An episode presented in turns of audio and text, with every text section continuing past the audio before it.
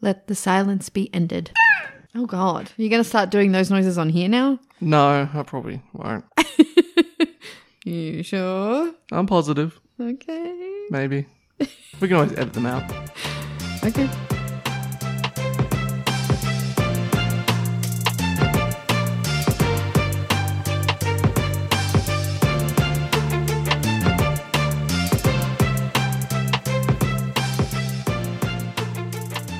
Hello and welcome to Fuck Me Dead, the podcast that brings you the stories from Australia and its buddies that just makes you say, Fuck me dead. I'm Julio. You're not Julio. I'm CJ. I'm Amanda. You're just gonna come up with a different name every time now? No, maybe. We'll see. Wasn't even the name I thought of before when I was in the bathroom. Gonna start trying to trick people? They'll think we're having surprise guests all the time. Yeah, that's totally what they think, you know, that same voice is belonging to many different people. yep. Sure they're gonna buy it. I'm a very generic person, okay? Generic with a name like CJ. Yep. Even though that's not your real name. Dun dun dun. oh, fuck. I thought I'd knocked over my water. How are you? I need a mask. Same. Got announced today that uh, if you're living in Melbourne and you have to go outside, you got to wear a mask. Now, I guess it's not as bad as it seems because he's like, just cover your. The premier pretty much just said, cover your face, your mouth Somehow. and nose with something. Yeah. It's like it doesn't have to be a medical mask. It doesn't have to be a medical grade mask. Just put something over your mouth and nose. So I've got an old neck warmer that I bought when I went to Japan that can be pulled up over your face as well. So I'll probably just use that as a stopgap until something get one. happens. I'm hoping when I go back to work on August 3rd, the last update I got from work was they were looking to source masks. So I might be able to score one from work. Okay. Well, I actually did. Maybe I knew somehow. I ordered a couple of reusable ones last week. I'm just waiting for them to get here. Yeah. Until then, I don't know. I guess I'll just use a bandana or something. But also at the same time, we don't really leave the house anyway. So No, like we've pretty successfully not left the house in well over a week. So I go out more than you do, but that's on morning walks. And even then, he said if you're running in the mornings, you don't have to wear a face covering, but you need to wear it when you're before and after you run. okay. So I don't know. I saw some people on Twitter be like, "This is ridiculous," because the fine is two hundred dollars if you're caught without one. Yeah, but I mean, like just wear one, and then you might have to deal with the fine. Yeah, Like that seems pretty or stay home. easy. Yeah. Look, I don't think it's a big deal. I'm sure people are going to be mad about it for whatever reason. But I think it's a good move. I was watching this thing today earlier that I found in a Twitter thread. And it was basically, you know, a lot of people are saying, like, you know, you shouldn't bother wearing masks if it's not medical grade. And it was basically completely disproving that. That currently, because they don't believe, I mean, this is debatable at this point, but they don't believe that it's airborne. So even if you just have something, then that's protection enough from droplets in the air or whatever, however it works. I'm not a doctor. Okay. But like they showed a, a- like a, a graphic kind of thing of where they um, highlighted droplets in the air and how that was different if you were wearing a mask of any kind. So that was pretty interesting. But not those stupid mesh ones people are selling now. Have you seen Seriously? that? They're like they're selling mesh masks Seriously? so that you can comply with wearing a mask to go into a store, but it doesn't actually do anything. Do people want to die? I don't get it because I feel like the same people who wear these masks are also the ones who are worried about their privacy being s- invaded. And Wearing a if you mask wear the is probably the you're gonna easiest cover your way. face. to uh, conceal your identity. Uh, although I also saw a woman who's hard of hearing is designing masks now, and she's selling them where they've got a clear panel over the lips, which is kind of weird looking. okay. Like you've got a pattern over your face, but your lips are visible through like a clear window. But it's so that people can still read your lips. Okay. Because All right. obviously, for people who are hard of hearing, maybe they rely on lip reading a lot. So if you've got a mask over your mouth, they're just not going to know what the hell you're saying. Yeah, okay, that makes sense. I guess I hadn't really considered that that might be a difficulty. Mm. And now. it's a solid plastic sheet, so nothing's getting through it. okay. So I don't know how comfortable that would be. it would also look weird. Yeah. I'm just imagining sweaty lips. Or just be like foggy the entire time. 'cause She's still got to breathe in there. Well, you wear glasses, you're going to have fun Yeah, I know. I've already misting them up. whatever. Maybe maybe this will be the event that finally causes someone to develop a mask that won't mist your glasses. Well, there is a trick. So basically, you dip your glasses into detergent and then dry them, Oh yeah, which is a natural. Well, not natural, but it doesn't fog up as bad. yeah, yeah, yeah. People do it with their helmets and stuff. It's an option. Not a great one, but Could spray Enough. um the water protection hydrophobic shit that I have for my shoes on your glasses. yeah, could give that a whirl. I mean, I don't know how I feel about that being near my eyes, but whatever. I um I retweeted something today that I thought I'd share with you. I just thought it was brilliant. Personally, I love staying six feet away from people and hiding half my face. I don't know why people are so against this. Because people don't I like being agree. told what to do. Ugh, man, I don't care. it's not even like so much that it's like I don't like being told what to do, but I also don't like the idea of getting really sick and potentially dying. Or living the rest of your otherwise long life with a terrible lung capacity and disability. Yeah, exactly. And plus, I feel like a mask is going to hide my double chin, so I'm for it. You don't have a double chin. I do, but you're very kind. No, I'm cool. I'm cool with the mask. I think it's going to enhance my appearance. It's gonna look weird when I go to get coffee on Wednesday when I walk out there with my beanie on and my thing pulled up over my Hey, you'll be warm. yeah. That'll start getting hot again. Well, it's been pretty cold recently. Uh, I believe we've got quite a long one today. Yeah, so uh, strap in, guys. I think it's going to be a long one. Uh, one of my stories is really short. You probably already heard it because it kind of went viral, but I needed a quick, short, funny story to put in there, so I thought I'd share this one. Uh, that'll be in the middle. You're completing your cult? Completing my cult, that'll be first up. That's interesting. Uh, I will advise ahead of time the last story today is not a fun time. Uh, it deals with domestic violence, torture, murder. We'll give a trigger warning before. So you may want to skip that last uh, story if that's something you don't really want to hear about. I would prefer you to sit around and listen to it because it's something I feel it's an issue people need to talk about more, but Yeah, absolutely. we'll see. But I mean, Um, if it's if it's triggering for you, I had issues Maybe writing best it, not. So yeah, I, I could tell that you're upset. yeah, uh, I think I'll be okay today reading it. I derided You've it already in a way, got it all out. Yeah, it, I couldn't figure out a good way to write about it other than just writing down my own thoughts on it. So we're gonna do this weird thing where I'll read you what I wrote about it, but Okay. then we'll also be discussing at the same time, like it's someone else's writing. So that'll be Okay. interesting. But yeah, that'll probably close out the episode. I, I pretty much wrote the ending of the episode into my writing, so Okay. uh, if you don't want to hear any of that, I completely understand. The episode title is probably going to be named after the woman, Okay. so I would implore you to at least give it a name on Google and look into it. But if you don't want to hear any of it, when we get to the last story, just cut it there and Yep. we'll be done. Okay. Well, obviously, we'll let you know before that starts in the episode anyway. Yep. So I knew that you had two longer stories today, and I did do my best to um try and pick some like short, snappy ones. It didn't happen. I've got one story that's like a page and a half worth of notes. So Okay. Well, you're Oh. up first. I'm up first because we're finishing with you. Yes. Well, this one has some photos I'm going to send you Okay. yeah, so I have some photos I'm going to send you when it's appropriate. So just prepare yourself.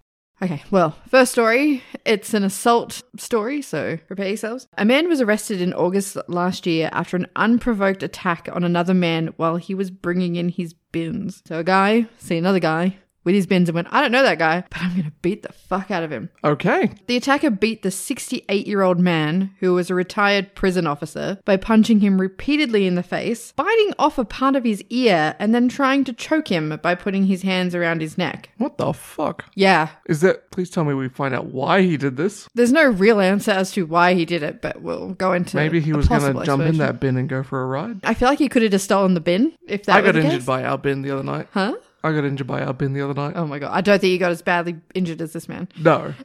but I um I thought the bin and I could both fit through the gate at the same time.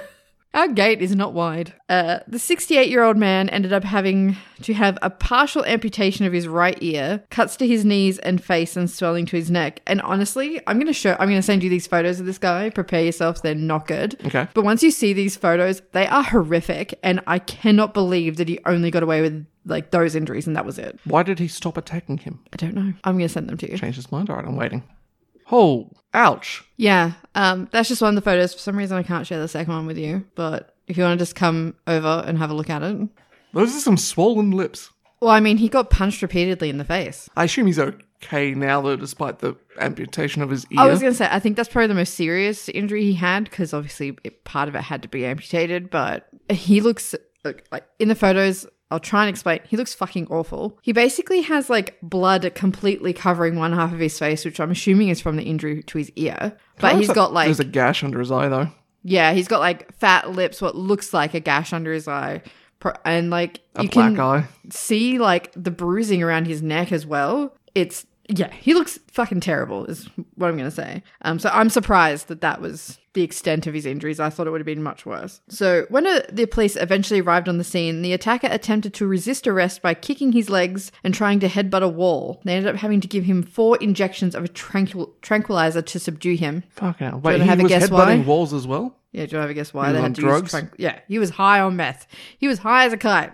Explains why he attacks this dude. I'm not sure it does, but anyway. Sure does. He was fucking out of his mind. Even his mother begged the court to put him in an institution, saying that he's had complex issues after being stabbed in the head years ago and substance abuse issues. He was charged with aggravated grievous bodily harm, damaging property, and obstructing a police officer in April this year, and he was sentenced to three years in prison with a non parole period of 18 months. Three years. That is not enough. I'm sorry. It's like, for what he did to this guy, totally unprovoked, didn't know the man, nothing. Yeah, he's going to come out of prison and do the same thing again, probably. just you know load up on meth and go attack someone for no fucking reason. That one just kind of made me a bit mad. I think I picked it because of the biting his ear off, and I thought alone that sounded a bit funny. It's not funny though, like at all. I- I'll I'll link the articles that have the photos in them on Twitter. He looks terrible.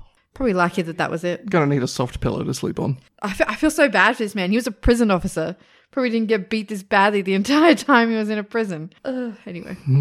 Is, is that it? Yeah, that's it. I just thought like the whole why why is it that when these people get like really high on like meth or what's the other one that makes people go crazy? Um, Ice. is it ice? Or what about the bar salts or whatever? Oh, God. Why do they We call try it and monkey eat dust here. people? They're always trying to bite something off a person. Stop it. They're hungry. I don't Maybe think it's they are. like when you get drunk, you get hungry. I don't think so. I think stimulants like that don't make you hungry. I think they have the exact opposite effect. I don't know. Maybe it's from some weird base primate ideology back from way back when. Jesus Christ, yeah. That was probably my quickest one. Okay, okay. Well, let us return to New Zealand for the crumbling of Camp David. Ah, Camp David. So I got this from a website called the Religious News Blog. What? The Religious News Blog. Okay. okay. That's a website, apparently. And this article is from the 3rd of August, 2002. It was a while ago. It was. Do you know what you were likely doing on the 3rd of August, 2002? It was a Saturday. You looked it up? I looked it up. 2002, how old would I have been? Less than 20. Listen to. I was definitely still in high school. I don't know. What do high school You would have been seventeen. 17. I was probably drinking. Let's be real. I was probably floating in a pool on top of a mountain overlooking the ocean. Oh, what a tough life. Yeah. Or playing PlayStation. I was in New Guinea. Anyway.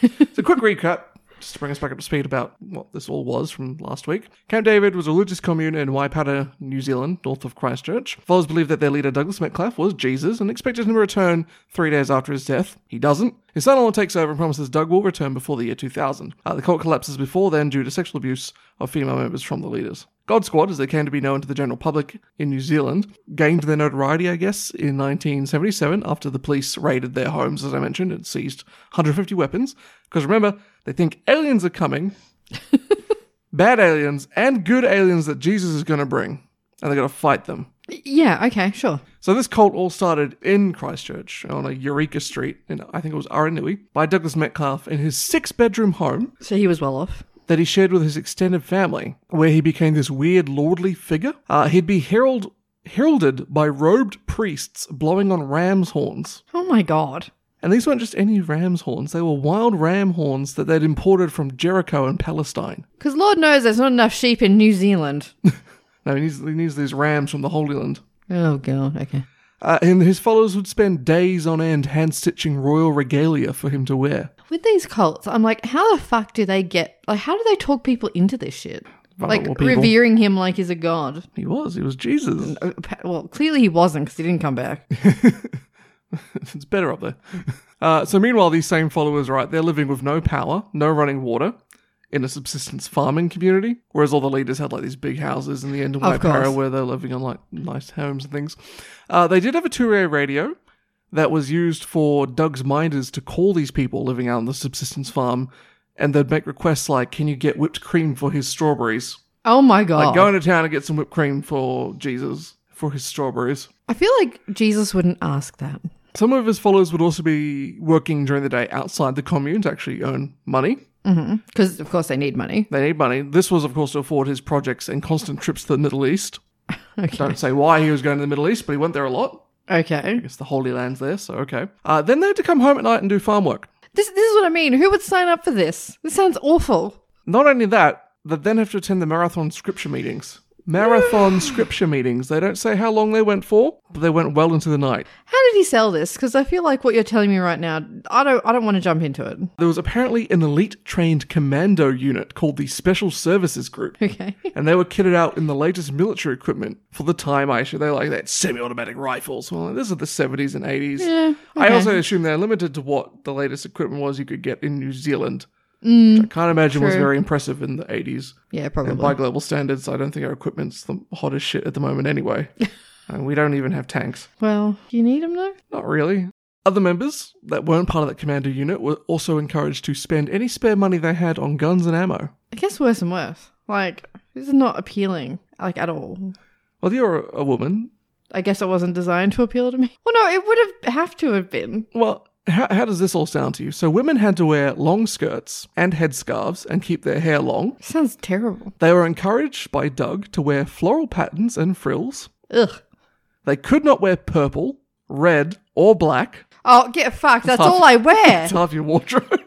Half a wardrobe gone. Nor could they wear gold or pearl jewelry. That's okay. I hate gold. I hate gold, so that's fine. Uh, the men wore skull caps of sorts. Uh, a typical day for one woman apparently was milking 10 goats twice a day. Then she had to make Poor goats. make cream and cheese, spun wool from the farm sheep, and then cooked for the workers on two coal ranges. I literally cannot imagine anything more boring. Uh, Doug Metcalf controlled a lot of people's lives. Like he controlled, sorry, he rather he controlled a lot of the aspects of their lives. He would pick the dates when you could get married. He would pick what you would wear to your wedding. And for some people, he picked who they would marry. Oh, get fucked. Sex was banned, but only on Tuesdays. Only on Tuesdays. That was in preparation for the Holy Communion on Wednesdays. okay. You could bang the rest of the time. It doesn't say like what's to stop people just having sex Wednesday morning. Probably all the work, but Probably. But I'm like, I mean, is he policing this? Is he going around to everyone's house on a Tuesday night making sure they're not fiddling with each other? I don't know. I bet he had sex on a Tuesday night. I, though. bet he did. Uh, doctors were a last resort if exorcisms did not work for anything. Hang on, wait. What doctor is coming in to perform an exorcism? No, no, no, no. They'd try exorcisms, Oh, and okay. if that didn't cure the person of like their toothache, then they'd get a doctor in or something. what the fuck? And he spoke to everyone as if they were a child. Oh, no, that is so creepy. So if you went against him, you would be shunned and given the status known as out of sorry out the monk. Okay, what does that meant to mean? I don't know, just like out the monk. I, I, I have no idea. Apparently, that's what they called you if you were shunned from the Okay. society. So one couple ended up banished after serving 18 years with the cult because the husband criticized Doug's interpretation of one of the scriptures. Oh, my God. Uh, their young children were kept at the cult, and they didn't see them for 11 years. For 11 years? Yeah, because him and his wife got kicked out, but the kids were kept. They took the police raids as a sign that they were actually on the right track, unlike other religions. Okay. And then they got upset at a rival cult called Cust Christian Community as they were hogging the headlines in the 90s due to Oh, its how leader fucking being dare they. jailed for indecent assault. Oh, because that's something you want to be known for? you kidding me? So, six years after his death, and I think he died in 89, Okay. memory, died at the end of the 80s, or in 1990, a woman follower of his revealed Doug's life of deception and cheating on his wife. Then, two more women who were curious started searching around the camp, and they discovered an elaborate network of secret passages and rooms built behind internal walls, including a room with a sofa bed and a bathroom, along with many escape routes for people who moved between the buildings. Was that his like sex dungeon or something? I assume it was, yeah. oh, if it's only got a sofa and A bathroom. sofa bed. Come on, Doug, you had all that money. You could have got, like, a better bed. Right. I guess maybe that was like so you could hide it if anyone found it. But then that's still sus. Why would you just have a couch in there? Why have you got this room with just a couch hidden in it? Yeah, it's really fucking weird. Was that Doug's casting couch? Ugh. Ugh. I hate it. But yeah, that's it. That's the kooky Camp David. It sounds awful. Like this is the thing. I'm like, it doesn't sound like a good time.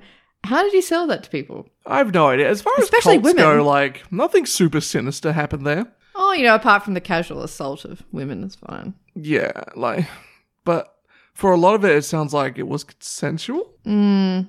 I remember in the in the previous article, it sounded more like it was abuse, but in this one, Yeah. they, they frame. I mean, it's a religious news blog, so maybe that's why it's framed this way. But they framed it as he was cheating on his wife, but whoever he was cheating with was consenting to it. So I'm not too sure. You could say No one died though. I mean, Except that's for Doug. something. It's a cult. No one died. That's an achievement, I guess. But you could say that because he was in a position of power and that he was basically manipulating every aspect of these women's lives, that even if they had consented to having sex with him, did they really consent? Yeah, because they obviously thought he was their god. So, Right. Mm. When he clearly was not. So he lied and coerced them into consenting. Do you know what I mean? I feel like that's not okay. Yeah. Mm. No, I can see. I agree. Yeah. But oh, All around, he sounds like a dickhead. So is. why was he going to the Middle East all the time? Well, I mean, I guess if it was the Holy Land, but then, like, what was he doing there? Checking out his old cave, apparently. No. Maybe he left something there. Maybe he was Jesus. Uh, like, are there still followers? I'm not entirely sure. Certainly, when this article was written, they mentioned that there were still a few Camp David followers trying to live on the com- on the commune still, which was valued at just under a million dollars, which is the money that they government then gave to all the people who were like, "Well, hang on, we want some reprimands for what happened to us." So they've But they were sold- also worried about more lesser known rival cults coming in and taking over the land and just using their commune. okay. So, turf wars in New Zealand fought by cults. How many fucking cults have you guys got? Sounds like quite a lot. Yeah. oh god. Okay. But I I feel like New Zealand certainly has a lot of places that are ripe for cults. Small towns, out of Yeah. the way of the rest of the world, not much going on. I don't know. I feel like sort of people anywhere can be um, susceptible to cults. Everyone wants to um, belong. It, it still sounds like a terrible time to me. he he wouldn't have got me in there. I can You don't want to tell milk goats twice a day? that. I feel sorry for the poor fucking goats. Do they need to be milked twice a day? I mean, that sounds like a I lot. don't know, but you need whipped cream for strawberries. Ugh, you can go get fucked. But you can't wear the sweater you're wearing right now. It's red and black. Uh, Yeah. Honestly, I don't think that I could live without wearing red or black. It's most of my wardrobe. Also, don't really ever wear skirts. Not often, anyway. No, no, no, no. No? No, thank you. My second story I'm going to prepare you. It's going to make you real fucking mad. Okay. Like, real angry. I came across the first article and I thought that was the extent of the story and I was already mad. So when I found the second one and it, it just made me more mad. So you look, you're going to be angry. Real fucking angry. Prepare yourself. And You're going to be mad if I don't get angry? Oh no, you're gonna get angry, trust me. like there's no way you're not gonna get angry. I also generally usually don't name people in these articles because I feel like it's a bit unfair. We are making fun a lot of the time or talking shit about people. So I generally don't like to use people's names for that reason. I am, however, going to use this piece of shit's name. So Okay. Maxwell John Cook, who was 33, worked at a school in Illawarra in New South Wales, which is south of Sydney, where he became infatuated with one of the female students. Now, he worked at the school as a maintenance person, so he was like a gardener, landscaper kind of thing. Yep. The article I found about this initially said that he pled guilty to five. Like, uh, there's a lot of charges here, but he uh, pled guilty to five counts of unlawful entry on enclosed lands, three counts of. St- is this a sentence? Uh, three You counts- wrote Sorry, I I actually copied and pasted this directly from the article because, like, there was no other way to word it. Um, but maybe I should have read it properly because, uh, and three counts of stalk, intimidate with intent to cause fear or physical harm, one count of larceny, and one count of break and enter. So that's a lot of lot of charges, right? Yeah. However, it didn't describe any of the ve- the events that led up to this or why the police got a search warrant to his house. So maybe this is just poor reporting on the Daily Mail. No. Surely not. Just read the headline. It's all there. Um, it truly is. That's why I never read them. So uh, yeah, I just decided to Google his name to see if like anything else came up about it. Maybe if like some other paper or like more local to Illawarra because that's not like a big area. Well, I mean it is, but it isn't. Do you, do you know what I mean? Um, it's a big area, but not a lot of people live there. Yeah, it's um not like a major. I mean, it's near Wollongong, but that's also like not a major city, if that makes sense. So yeah, I just thought that maybe something might come up. However, what I did find was another story from 2017 about the same man. When was the first story from? So this is that that's from 2000 like he was um, arrested and he had the search warrant in 2019. Okay, so this is two years prior. Actually to that. no, wait, early 2020. Right. Okay, so three years ago. So three years ago. So in that 2017 ar- article, so at least two years, probably three, um, before this recent arrest, he worked at a different school in the area before being forced to leave in February of 2017 after teachers received multiple complaints from students about his behavior and how he interacted with them. He also, at this time, had taken a liking to a particular girl at the school and gave her money and drew pictures for her. Ooh. The ones that they listed in the article were like, they were pretty innocent. I mean, as innocent as they can be, I guess. They were like pictures of horses and stuff because she liked horses Okay. it's still fucking weird. So basically, like, imagine being at school and you're in the schoolyard. Your teacher comes over. And no, it's not a teacher. It's a guy who fucking mows the lawns, Oh. comes over and gives you a picture and some money. It's fucking weird. He no, he's not a teacher, There's a groundskeeper. just a groundskeeper. Okay. So the principal did warn Cook to stay away from her, but the behavior continued and a complaint was lodged with the company that Cook was a subcontractor for. So even though the company he worked for removed him from that school, he came back when it was the girl's birthday. Ugh. He broke into the classroom, left balloons, flowers, and a card on her desk. And when later questioned by the police, Cook claimed that he had simply been motivated by friendship. This is a quote I just like the girl. Look, I like my friends a lot too, but I've never broken into public property to celebrate their birthday. They're also probably at least half his age. Yeah. Let's just keep that in mind. Oh, that poor girl. Yeah. Ugh. Could you imagine that? I'm pretty sure that. the- Imagine the bullying she would have got for this as well. I know. But I mean, like, she gave the money and the photo, like, the pictures he drew to her parents, which is what sparked everyone complaining about this guy. Can you imagine being someone's mother or father and your daughter coming home and saying, Look, this is what the groundskeeper at school gave me? Ugh. Yeah. Doesn't say what grade she was in at the time. No, this article doesn't say. Okay. At the time, he was only charged with entering enclosed lands after admitting he did not have permission to be at the school. He pled guilty and was only fined $500. Ugh. Yeah. Creepy dude. So I mean, the only consequences he had to deal with was a fine, which um, you know, five hundred bucks. That's not a lot of money. I mean, it is a lot of money, I've had bigger fines than that. but like, it's not really. And he was removed from that school. He wasn't fired. No, he just moved to a different school. He was just moved. So let that sink in. I, I, I hope you're starting to feel hang- angry at this point. I'm not just creeped out. Okay, well, fast forward to this year. And it seems like the same behavior is repeating itself with another girl now that he's employed at a different school. Maybe they should send him to work at an old boys school. Or just don't send him to a school at all. Yeah. Send him somewhere else. I mean, maybe maybe that company only does schools. I, I don't know.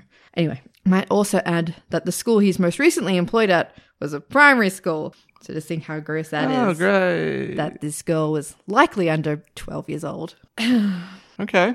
In addition to his inappropriate behavior be- towards that one girl that he's taken a liking to, he would also regularly shit in the yard of her best friend. What the fuck? Yeah, no, seriously.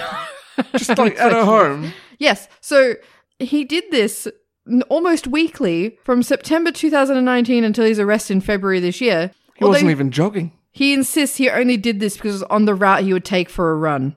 I think He's a poop jogger. I it's it's very convenient that it was her best friend's house. I'm sorry, I don't buy it. Why the best friend's house and not just her house though? I don't buy it. It's it's too much of a coincidence that there was someone close to that person. If I you don't know you've got to, you're gonna shit yourself every time you go running. Surely you'd take a route that's got a bathroom halfway along it, right? think- right. Or a route that goes past your house at least once before you finish, so you can shit at home. Yeah, you wouldn't go five months going the same route knowing you're gonna shit yourself at the same point. Yeah, That doesn't make any sense. I don't know. All these runners And he's are the weird only anyway. running once a week because in the article it said usually on Sundays. Maybe he did go running on any other day, but he had different routes for every day and I don't know. poops all over that place. They didn't mention shit being found anywhere else. So, when he was arrested and police executed the search warrant, police found eight clear bags filled with women's underwear, Ugh. which contained 103 washed and unwashed items. When police searched his phone, they found that he had an image of the young female student student as his background. Ugh. Yeah. Okay. Police also found that he had a fake Instagram account where Cook pretended to be a young girl.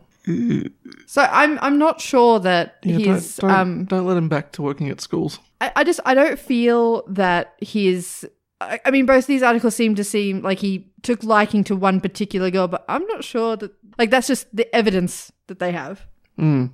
It kind of sounds like he was trying to trick a lot of people if he's using a fake Instagram account. Yeah. Does he want to be a little girl or is he a map? I'm gonna go with the second option. Could be both. Could, I, I guess. So after all of this, after repeated times where he's been caught out being inappropriate with young female students, do you want to have a guess at what his punishment is? I don't know. Probably just fucking community service, 20 bucks and a fucking change of job. Well, if anyone at home guessed jail time, you'd be really wrong.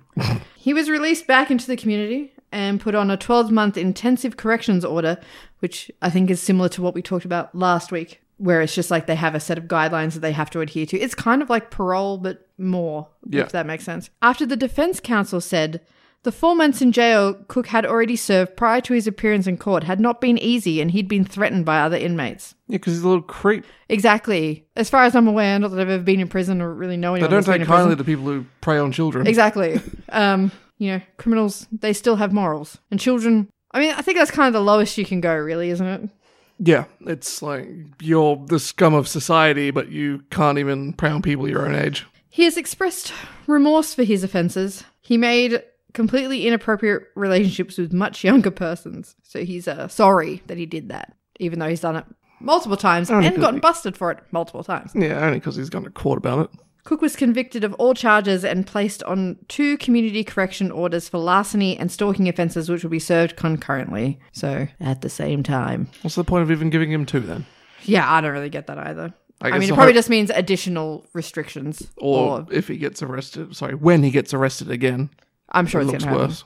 Magistrate Susan McGowan said Cook had been seen by a doctor who diagnosed him and said there can be interventions in place that can- that can assist him on the outside. I personally say this guy is a piece of shit and he's not getting punished for it. He's going to do it again. Yeah, and probably worse. Uh, I hope he at least lost his job with that company. It didn't say that, which is the worst part. Surely you can't be a. I would say Surely that- if you're a company that employs people who go into school grounds, okay, you're not teaching, but surely you'd have to pass a working with children. What it, you know when like teachers have to go through that like you got to get that thing so Hmm. you can work with minors. Surely just being on the grounds of a school, you'd have to go through the same shit, right? Because you got access to children. but he's never been convicted of anything against a minor apart from stalking, which I'm not sure that's not a violent crime. So I'm actually not sure if that would stop him. Ugh, hopefully it does nowadays. But at least I was we going to can give them say, that stuff. even if that isn't the case, he'd never been convicted, even previously, of anything against a minor. Yeah. So there was nothing stopping him from working at a school up until like very recently. I just can't believe that that company kept him on after that first one. Yeah, I don't understand. I don't understand how you wouldn't just lose your job. Yeah, they're like, oh, he's moving to a different school. I would have fired him.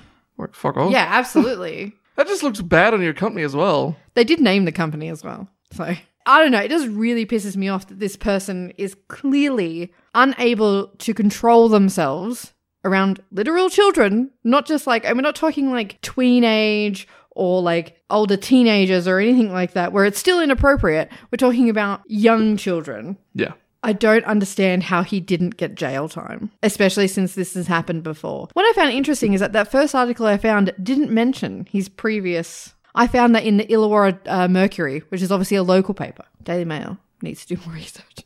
Nah, just put it in the headline. Headline's a story, remember? Um, I mean, the headline was a story for that one. Uh, I'll, I'll, I'll read it to you. Okay. Pervert who became obsessed with a schoolgirl and defecated in her best friend's garden walks free after dodging prison sentence. Uh, yeah, it, it just makes me mad because I don't think he's going to stop because there's been no consequences. Do you know what I mean? Yeah. So what's to stop him? I understand he's probably being watched pretty closely now. I still don't think that'll stop him. He's still a free man, which I think is just so wrong. That's okay. He'll abuse some child even worse than he has before in a few years' time, and then they'll lock him up, maybe. Yeah, but what about the child?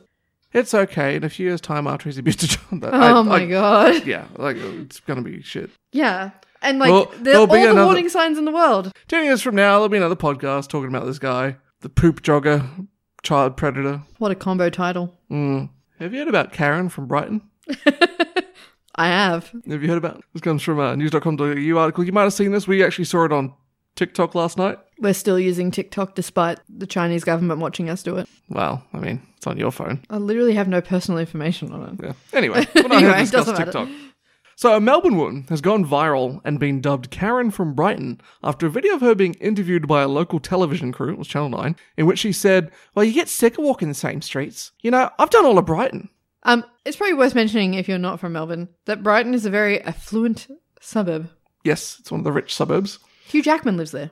Wonder if he's done all the streets, Probably not. I feel like Hugh Jackman is not a dickhead. even in Melbourne. I don't know. Uh, so this was following the announcement of the new rules in place in uh, Victoria now, where you're pretty much banned from leaving your suburbs unless you have good reason.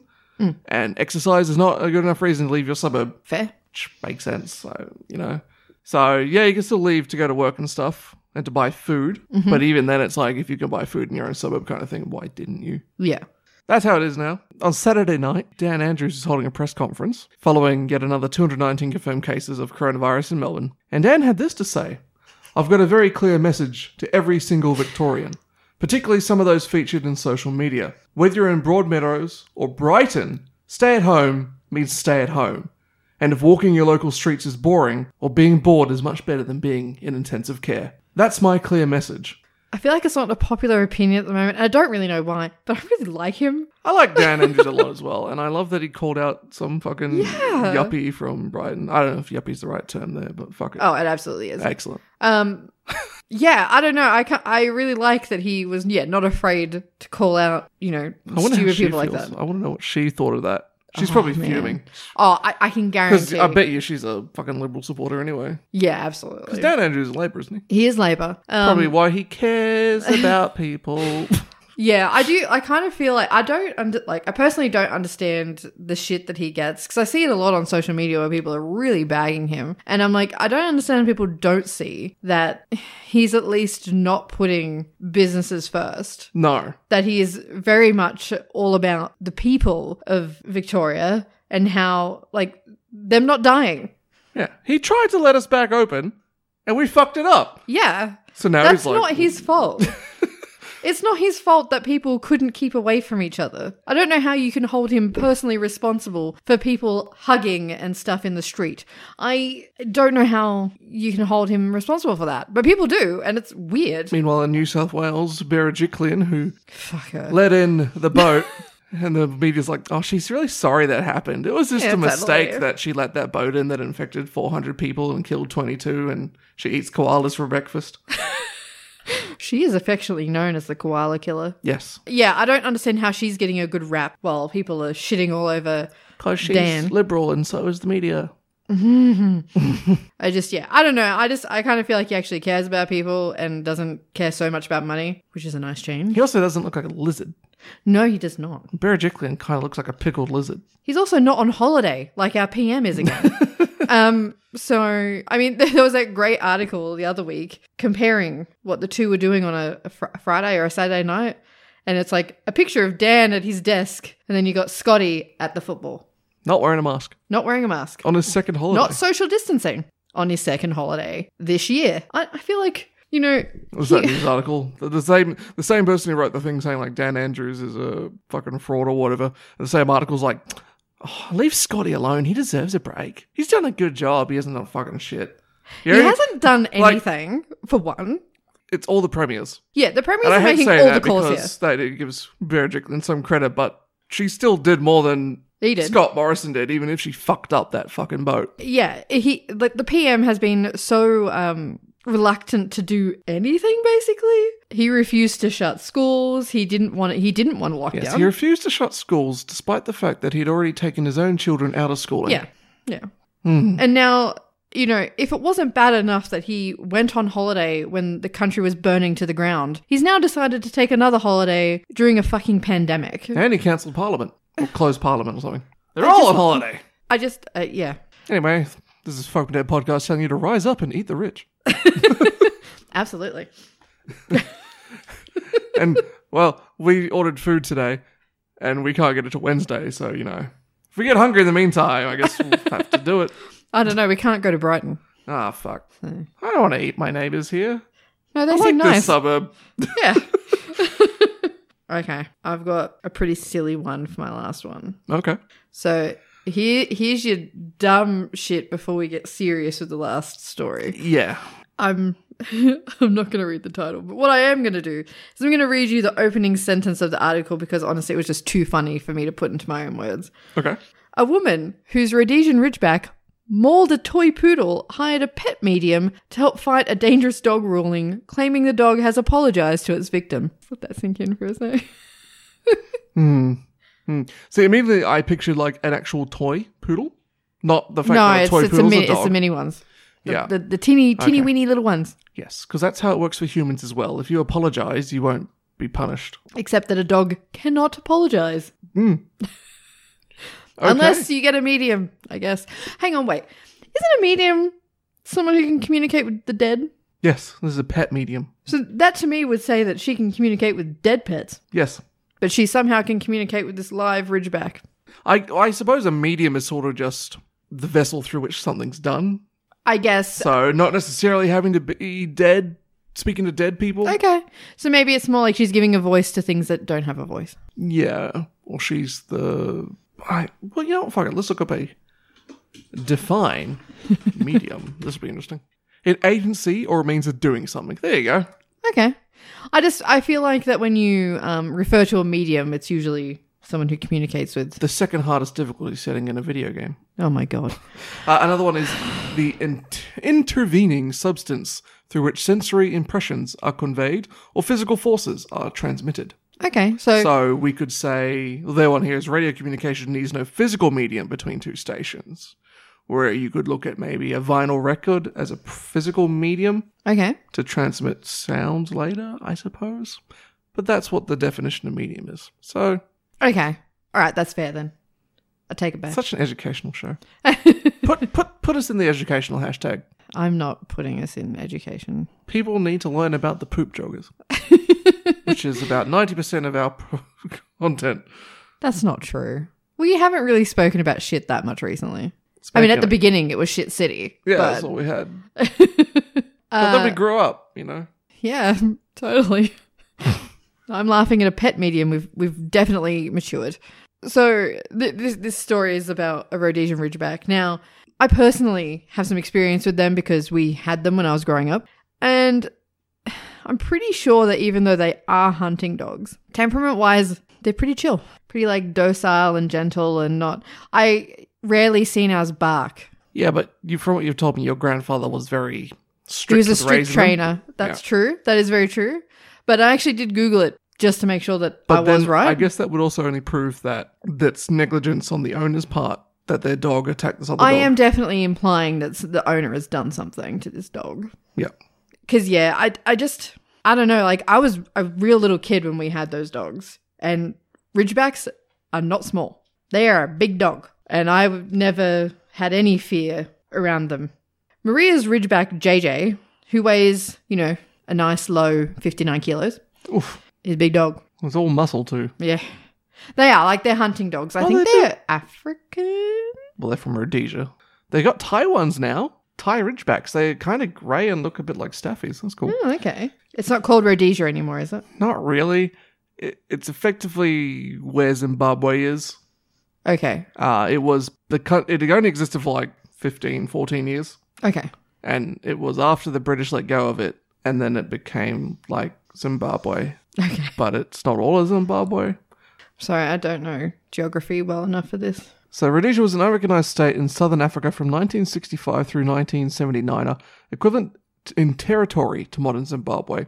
Rhodesia was the de facto successor state of the British colony of southern Rhodesia, which had been self-governing since achieving responsible government in 1923. I'm Uh, gonna. but it says today it's part of Zimbabwe. okay. So, I was gonna shorten that to it's complicated. yeah.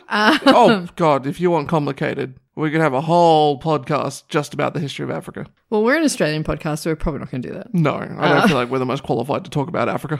But I mean, yeah, they're used as hunting dogs in Africa, or their original use was. I don't. I feel like they're not. Um, they're not a super popular breed in Australia. I don't see them very often. Yeah, they were hunting dogs. Use they were the hunting dogs of the Koi Koi Koi Koi. I'm really not too sure how to say that. I'm afraid, uh, which were crossed with European dogs from early colonists. Mm. So, like, if you haven't seen one before, if you're not familiar with the breed, they're quite tall, they're very lean, pure muscle, but not like so much muscle that they're like thick like a staffy. Yeah, They're lean, muscular running machines, basically. And like my grandfather used them as hunting dogs, um, but they were still very much a family pet at the same time. So, yeah, just keep that in mind. Keep that mental picture a 59 kilo, lean, muscly, tall dog.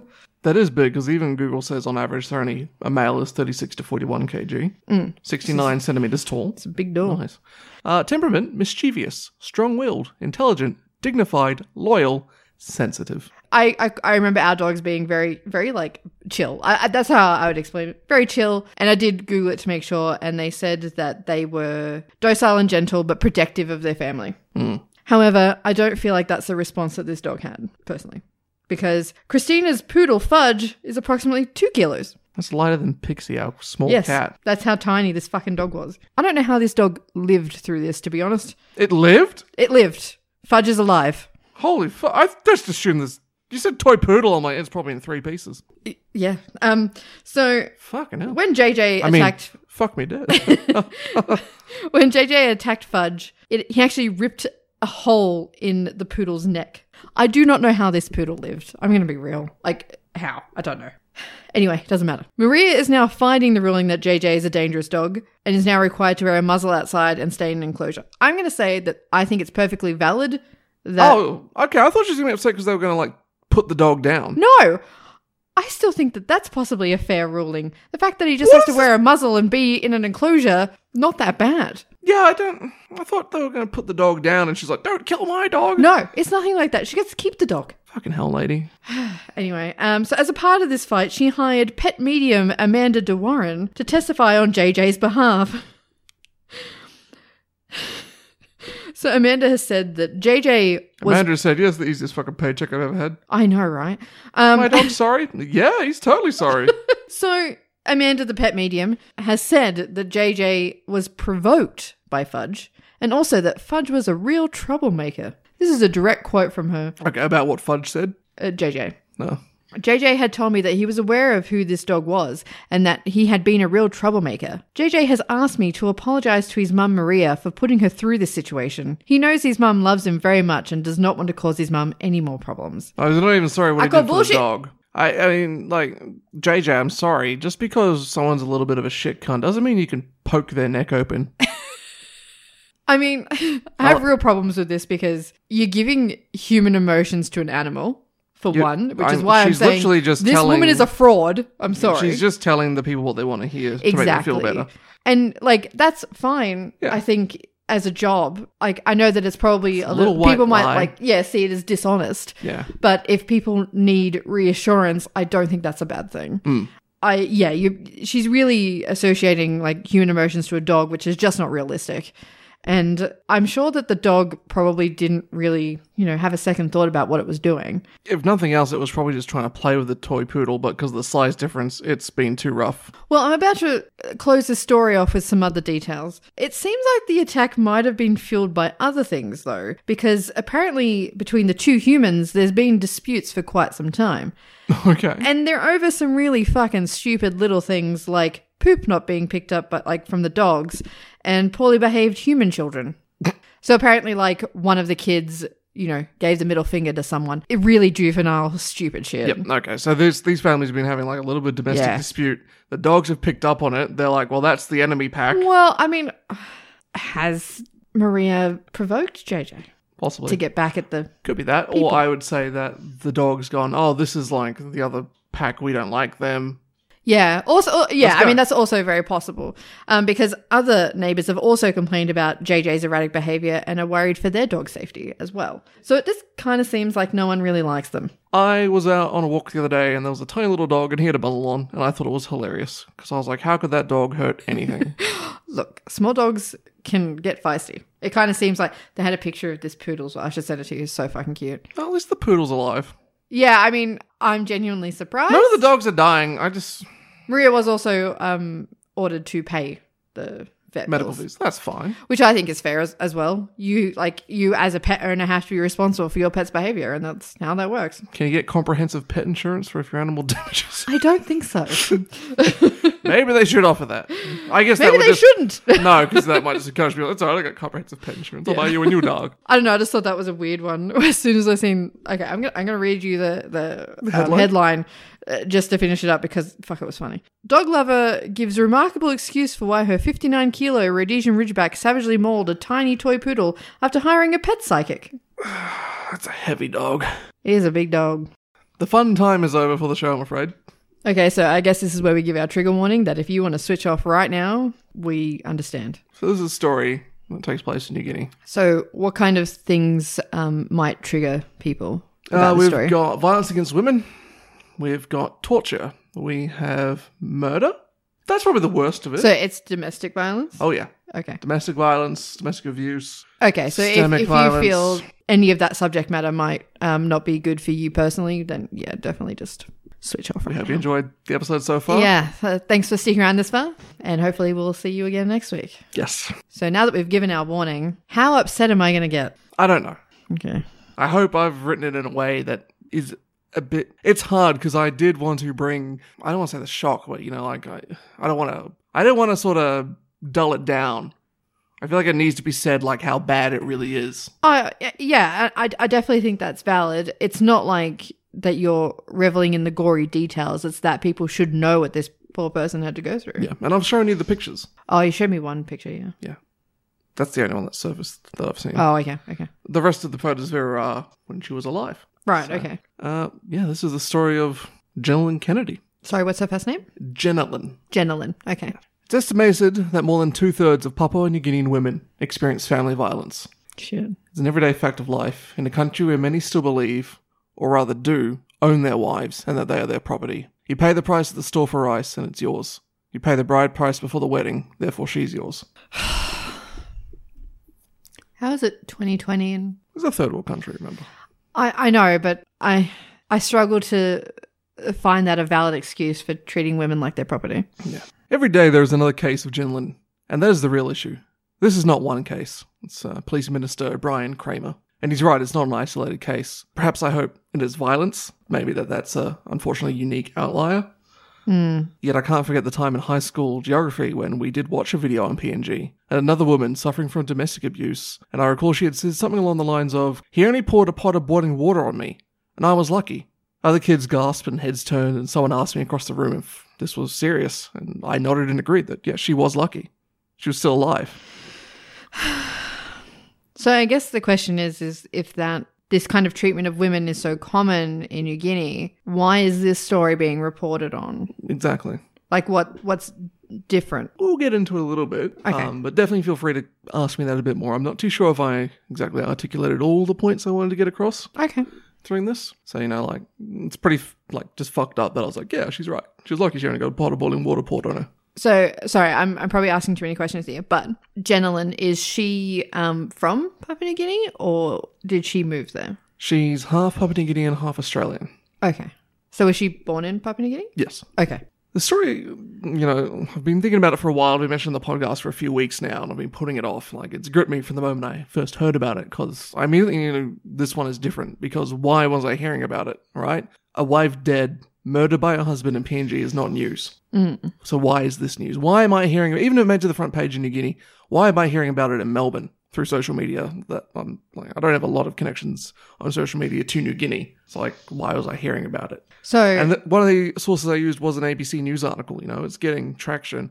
I don't think it's getting enough traction in Australia for someone who was part Australian. You know, like Yeah, um, that that's in- that's an interesting point that you bring up because Australians like to do this weird thing where if anything happens to an Australian overseas, we like to claim them, and it becomes like a really big news story here. I'm not sure that I've seen anything. I've only seen one article on the ABC, and that's because I went looking for stories on Jenilyn. Right. Okay. And the one on ABC was good. I used it for a lot, and it was a very long article. But that's the only one I found. Sorry, I'm full of questions. um, so your dad still lives in He does. in Papua New Guinea. Yes. Did he mention the story to you? Like, is it big news there? No, it is, but I asked him about it. Okay. Uh, I even asked him about it today. We'll get into that a bit later. Okay. I'm sorry. But yeah. So uh, I wrote this yesterday. It was the 18th of July, 2020. It was a month to the day, actually, since anyone saw Jenilyn alive. She was 19. As I 19. mentioned, she was half Papua New Guinean, half Australian. Nineteen. 19 years old. She was the mother of two children, one three, one only one, and her body was taken to Port Moresby General Hospital on June 23rd, brought in by a few of her husband's friends. I don't mention it in here, but uh, his her husband was sitting in the car the whole time while they took her body inside to the hospital. Okay. So he didn't even have the decency to take her body inside. He sat in the car. He sat in the car and waited. Fucking. Okay. The next day, Dr. Sam Yakapua returned from his first shift after two months working as chief medical officer on the coronavirus pandemic. Later that night, he would share photos of Jenilyn's lifeless body, purple from head to toe, on Facebook. Now, this which- is the photo that you did show These me. are the photos I've shown you. Um, I that might seem weird to people here because you certainly can't just do that in Australia. Share that's like a huge breach Yeah. of patient confidentiality. But I don't know. Maybe it is still in New Guinea. I don't think it would be from what I've seen previously in the media in New Guinea. But It sounds like Sam Yakapua was pretty pissed off and angry. I mean, yeah, I did see the photos, and I will say that she was in bad shape. Yeah. So this is quoting the article that he. This is the post he made essentially. Uh, it looked apparent that she had been through living hell, a slow, deliberate, painful death. It was obvious that she had been tied forcibly. Her hands and feet showed all features suggesting how strongly the ropes were tied. Whip marks, skin cuts, bruises, scratches, fractures. Yes, they were all there from head to toe. Her death must end the violence that our women and girls have been tormented through. Uh, this post went viral. Uh, looking at his other posts, because I did find his Facebook page, the original post appears to be gone. I assume Facebook probably took it down. Yeah, probably. I mean, you can't really put Images pictures of a dead girl on it? people on Facebook. Yeah, Um, but it does appear he's pretty passionate about improving the lives of things in Papua New Guinea. Um, I mean, yeah, her her the, the way she looked was shocking. Like there was pretty much not a part of her skin that was not purple. purple. It Like, was there's punctures and you can see where like yeah, things have happened. like I think that would be shocking for anyone. Yeah. Essentially, all they were doing was bringing her to the hospital just to get confirmation that she was dead, basically get a death certificate. Um, in New Guinea, they have things where they call it a lie out, where they bring people who are dead to the hospital and they just leave them out there for a doctor to come by and say, yep, that's definitely a dead person. And they take them back to the village or whatever. Uh, a side note, those usually only have about two or three people in them at the moment. Right, These okay. days, there's about 30 or 40 lying out there because the country's actually got a coronavirus problem, but no one's talking about it. We're not here to discuss that today. Just thought I'd let you know. Right. Now, I've heard varying reports that I can't find. Well, I've heard from my father, who's heard from other people. Okay. I can't find any evidence of this written anywhere, but supposedly there was a bit of an altercation. Uh, they tried to take the body back. Sam's like, no, you can't have her, kind of thing. Maybe some weapons were drawn. Who knows? Things got a bit weird in the hospital. I think that that probably isn't outside of the realm of possibility, especially if you're saying that they usually just bring them to confirm they're dead. Yeah. Um, they probably had it like in their mind that they could take her there, get confirmation of her her passing, back. and then take her back. So, Bosby Kaiwi, I believe that's how his name is sent. Certainly how it's spelt. Okay. He's a 28 year old husband And she was 19. She was 19. Uh, he was quickly arrested and charged with the murder. He's since then been moved around several prisons in the past month. There are investigations into reports that he has been beaten at least once by prison wardens, which, while terrible policing, uh, he fully deserves it. I was going to say, I can't even be mad about that. He's still being moved around to various prisons. Uh, the Kaiwi family would take out a full page of several local newspapers issuing a massive public apology and condemning their own son. If Good. you'd like to read that, uh, you can check out a Twitter account I do follow under the name of Denny Takunai's Twitter account. Well, sorry, Denny Takunai. Uh, he's a Papua New Guinean. I'm not entirely sure what he does, does job does, but he shares news out of New Guinea, so that's why I follow him. Uh, he posted on the 30th of June. His handle is at Tavurver, T A V U R V U R. we will also put it in the show notes. Yeah, we will. Uh, so, Bosby tortured Jenilyn for six days before she died. I doubt it was only six days. Certainly in the last six days of her life. Yeah, I mean, There was constant that's fair torture to say, but I'm sa- I, what I'm saying is that I'm sure that if he decided to abuse her six days, I, I doubt that he just decided then. Correct. She I'm was sure abused that- throughout the E- history of the exactly. marriage. Yeah. So, the couple's babysitter, Rachel Pung, she was witness to the events. Not just the six days as we were talking about then, but all of it going back for the five years that they were married. There's a part of me that's like, well, why didn't she report it? But I, I also get why she didn't. Also, keep in mind, they were married for five years. Hang on, wait, what is the age of consent in Papua New Guinea? I don't know. There may not be one, but she would have been 14 when they got married, Yeah, that's why I'm asking. or 15. But How is I was like, how is that legal? But I've got to remember that not every country is uh, the Sure. same. so, um, because of Rachel, we've got a pretty good idea of what happened to Jenlyn. Uh, Jenlyn spent the last. So this is all pretty much quoting Rachel actually on an interview I found from um, a New Guinea news website from a radio station called like I'll tell you right now actually they are I think it's FM 100. Yeah, Kalang FM.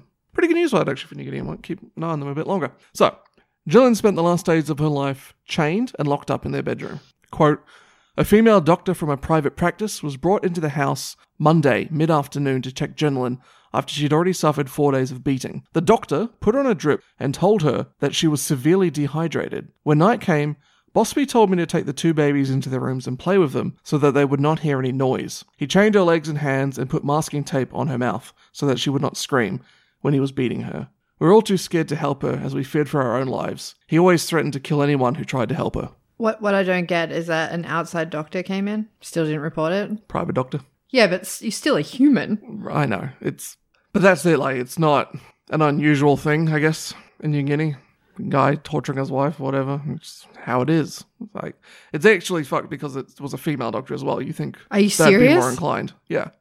A female doctor from a private practice was brought in. That somehow does make it worse. I agree. So, despite the tape, her muffled screams could still be heard throughout the house, along with the sound of her change. She quotes Bosby as telling Jenilyn at one time, Listen here, look into my eyes. You are not my blood. If you were my sister or brother, I would think twice about killing you. Mi secabilo Lucifer, which is basically a pigeon way of saying I'm second to Lucifer.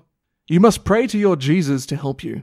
Uh, Rachel, the babysitter, briefly went home to her parents that day or later. I don't know the exact timeline of these events of when she he said that to her and when Rachel went home for the day or whatever. Yeah. Uh, later that day, she got the call that Jenlyn was dead. Um, I've not mentioned all the injuries that she suffered. If you go looking in the uh, notes, you can find that if you want. Okay. Like there's stuff in there about like all the swelling in the back of her head and stuff, and it's so if you're curious, it can be found in the links I used to the story. There are no photos of her body in any of them. As I mentioned, I do have those photos. Mm-hmm. I won't share them. You're super curious, and I know you. Send them to if you want, but I don't expect anyone's going to reach out for that. I think bottom line is you don't really want to see them. No. Even if you think you want to, I can guarantee you don't want to. Uh, the only pictures you will see of her is when f- she was from alive, when she was alive, rather. And there are some nice photos. You can still go on her Instagram account. Um, was she close with any of her family? Like, I did believe- anyone like notice that no one's seen her for six days? I mean, that probably wasn't too unusual because she was supposedly just at home with her husband. Okay. But yeah, I, I don't know how close she was to her family. Certainly, she did try to reach out. There is some s- form of protection for women in domestic violence situations in New Guinea. It's not very good and doesn't really work, obviously. She had reached out previously to police and to these organizations, obviously, and none of them helped her. Um, but she certainly didn't talk to her family about it from the sounds of things. But everyone kind of knew it was happening that she was getting beaten by Bosby. Um, sorry to interrupt and to change the mood. I'm sorry if the audio gets weird. Started storming here in Yeah, Melbourne. it just suddenly started storming and pissing down rain. I think part of the reason why this one did get so much media attention is that, well, one, the torture is a bit unique, I suppose. That's not. Usually it's killed her in a crime passion kind of thing, not tortured her for several days and killed her. Yeah. So that, that is a bit different from what I've heard uh, stories in New Guinea about these cases. But her death was just the most recent event in a string of high profile domestic violence cases in New Guinea. So that's why I think it's sort of like being a bit of a maybe it's inappropriate to use this a bit of a George Floyd moment for the nation, where it's like that's the last straw, we got to do something kind of thing. So it's a bit of like it's getting a lot more attention recently, and Yeah. she's a And I do wonder how much, because New Guinea would obviously have seen what's happening in America, because their response is very similar. So, for instance, weeks prior to Jalen's death, uh, gold medal winning Debbie Cowrie, she's a boxer and rugby player in New Guinea, she released footage of her then partner beating her with a hot iron. like a clothes iron. Yes, that was on, Oh my god! and headbutting her while her children were watching. Jesus Christ! You know, she's a boxer, you know, she we would have thought she could have, but I guess I'm sure she could hit back if she thought she could. she probably realized it was probably in her best interest to not. Yeah. Yeah, so she released that to basically raise awareness of it being an issue, kind of thing, you know, and like this is ridiculous. And obviously, she's now left him, so Good for her. good for her. And unfortunately, you know, despite the fact that she was burnt with a hot iron and headbutted, Debbie is still one of the lucky ones. I mean, it's a odd thing to say, but It's just how it is. So on July 2nd, hundreds of residents of Port Moresby marched on Parliament House. okay. This is new.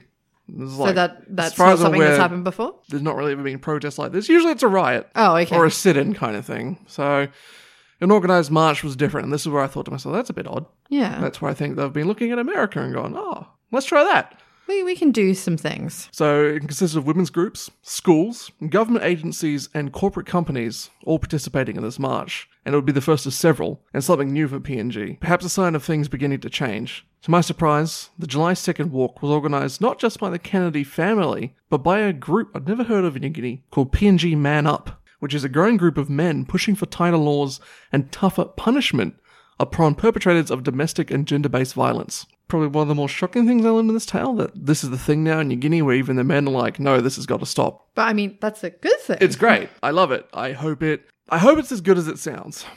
Because unfortunately, it could just also turn to be a horrible mess or some kind of fraud or something. Well, I mean, I hope it's not.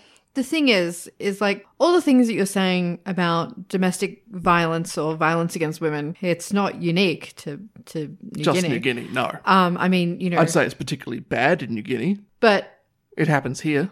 yeah, I was going to say, I think that pretty much everywhere this happens. And I think that pretty much every country doesn't really know what to do about it. No, it's something that you can put all these organizations in place, but it is, at the end of the day, it's going to have to be an individual level thing where you need to change the way that a lot of men think. Exactly, because once you get in that situation, I mean, I hear so often when these things come up. Why didn't you just leave? Exactly. Why don't you just leave? Why don't you just call the cops? Etc. Etc. And when you're in a position where you feel like your life is in danger and your continuing to live is based on trying to not anger the other person, do you really think leaving or calling the cops is going to make them not angry? I get it. Like, I totally get how it's an issue and how it's difficult to. I mean, Bosby had told Janlin on several occasions he would kill her, I mean, and she still tried to get help. but I also get that people can be too afraid to do that. Yeah. As I say, like she tried to get help, but how much of that was this help not helping her, and how much of it her being like, no, no, I better just stay. Well, unless you have she was some only detail 19. about that. Most of this, she I mean, was still- yeah. like, she was So young. fourteen or fifteen when this started. I mean, and that's another thing. If you have exposure to that as a well, a child, maybe you start to think that's normal. Yeah, The whole thing is obviously horrendous, but I, I, I, I do think that no matter what country someone lives in, it's still very much an issue and one that I don't think that anyone really knows how to stop from happening. I mean, it does come from a level of you have to change people's attitudes, right?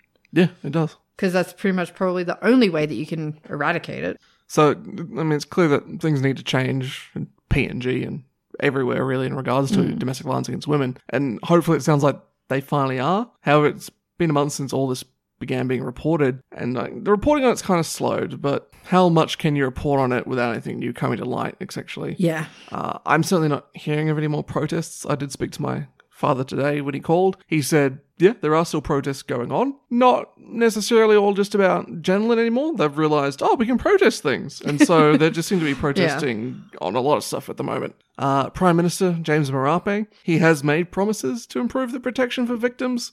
While James Marape isn't the worst PM the country's ever had, he doesn't actually do anything. But it's sort of a case of not Sounds like ours.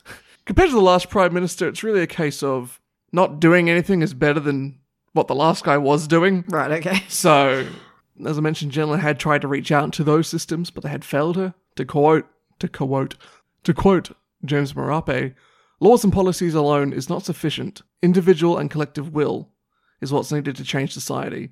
This generation of men must rise up to break the cycle of domestic violence. Yeah. Which, for a man who so far hasn't really done much of anything as a prime minister, is some good words. I wish. I think James would be good if he'd actually just do something. I mean, our, our PM's definitely not saying anything to that effect, so. I guess we're coming to an end here. There's only another two paragraphs before I close Okay. this out. So, will things change? I'm sadly doubtful.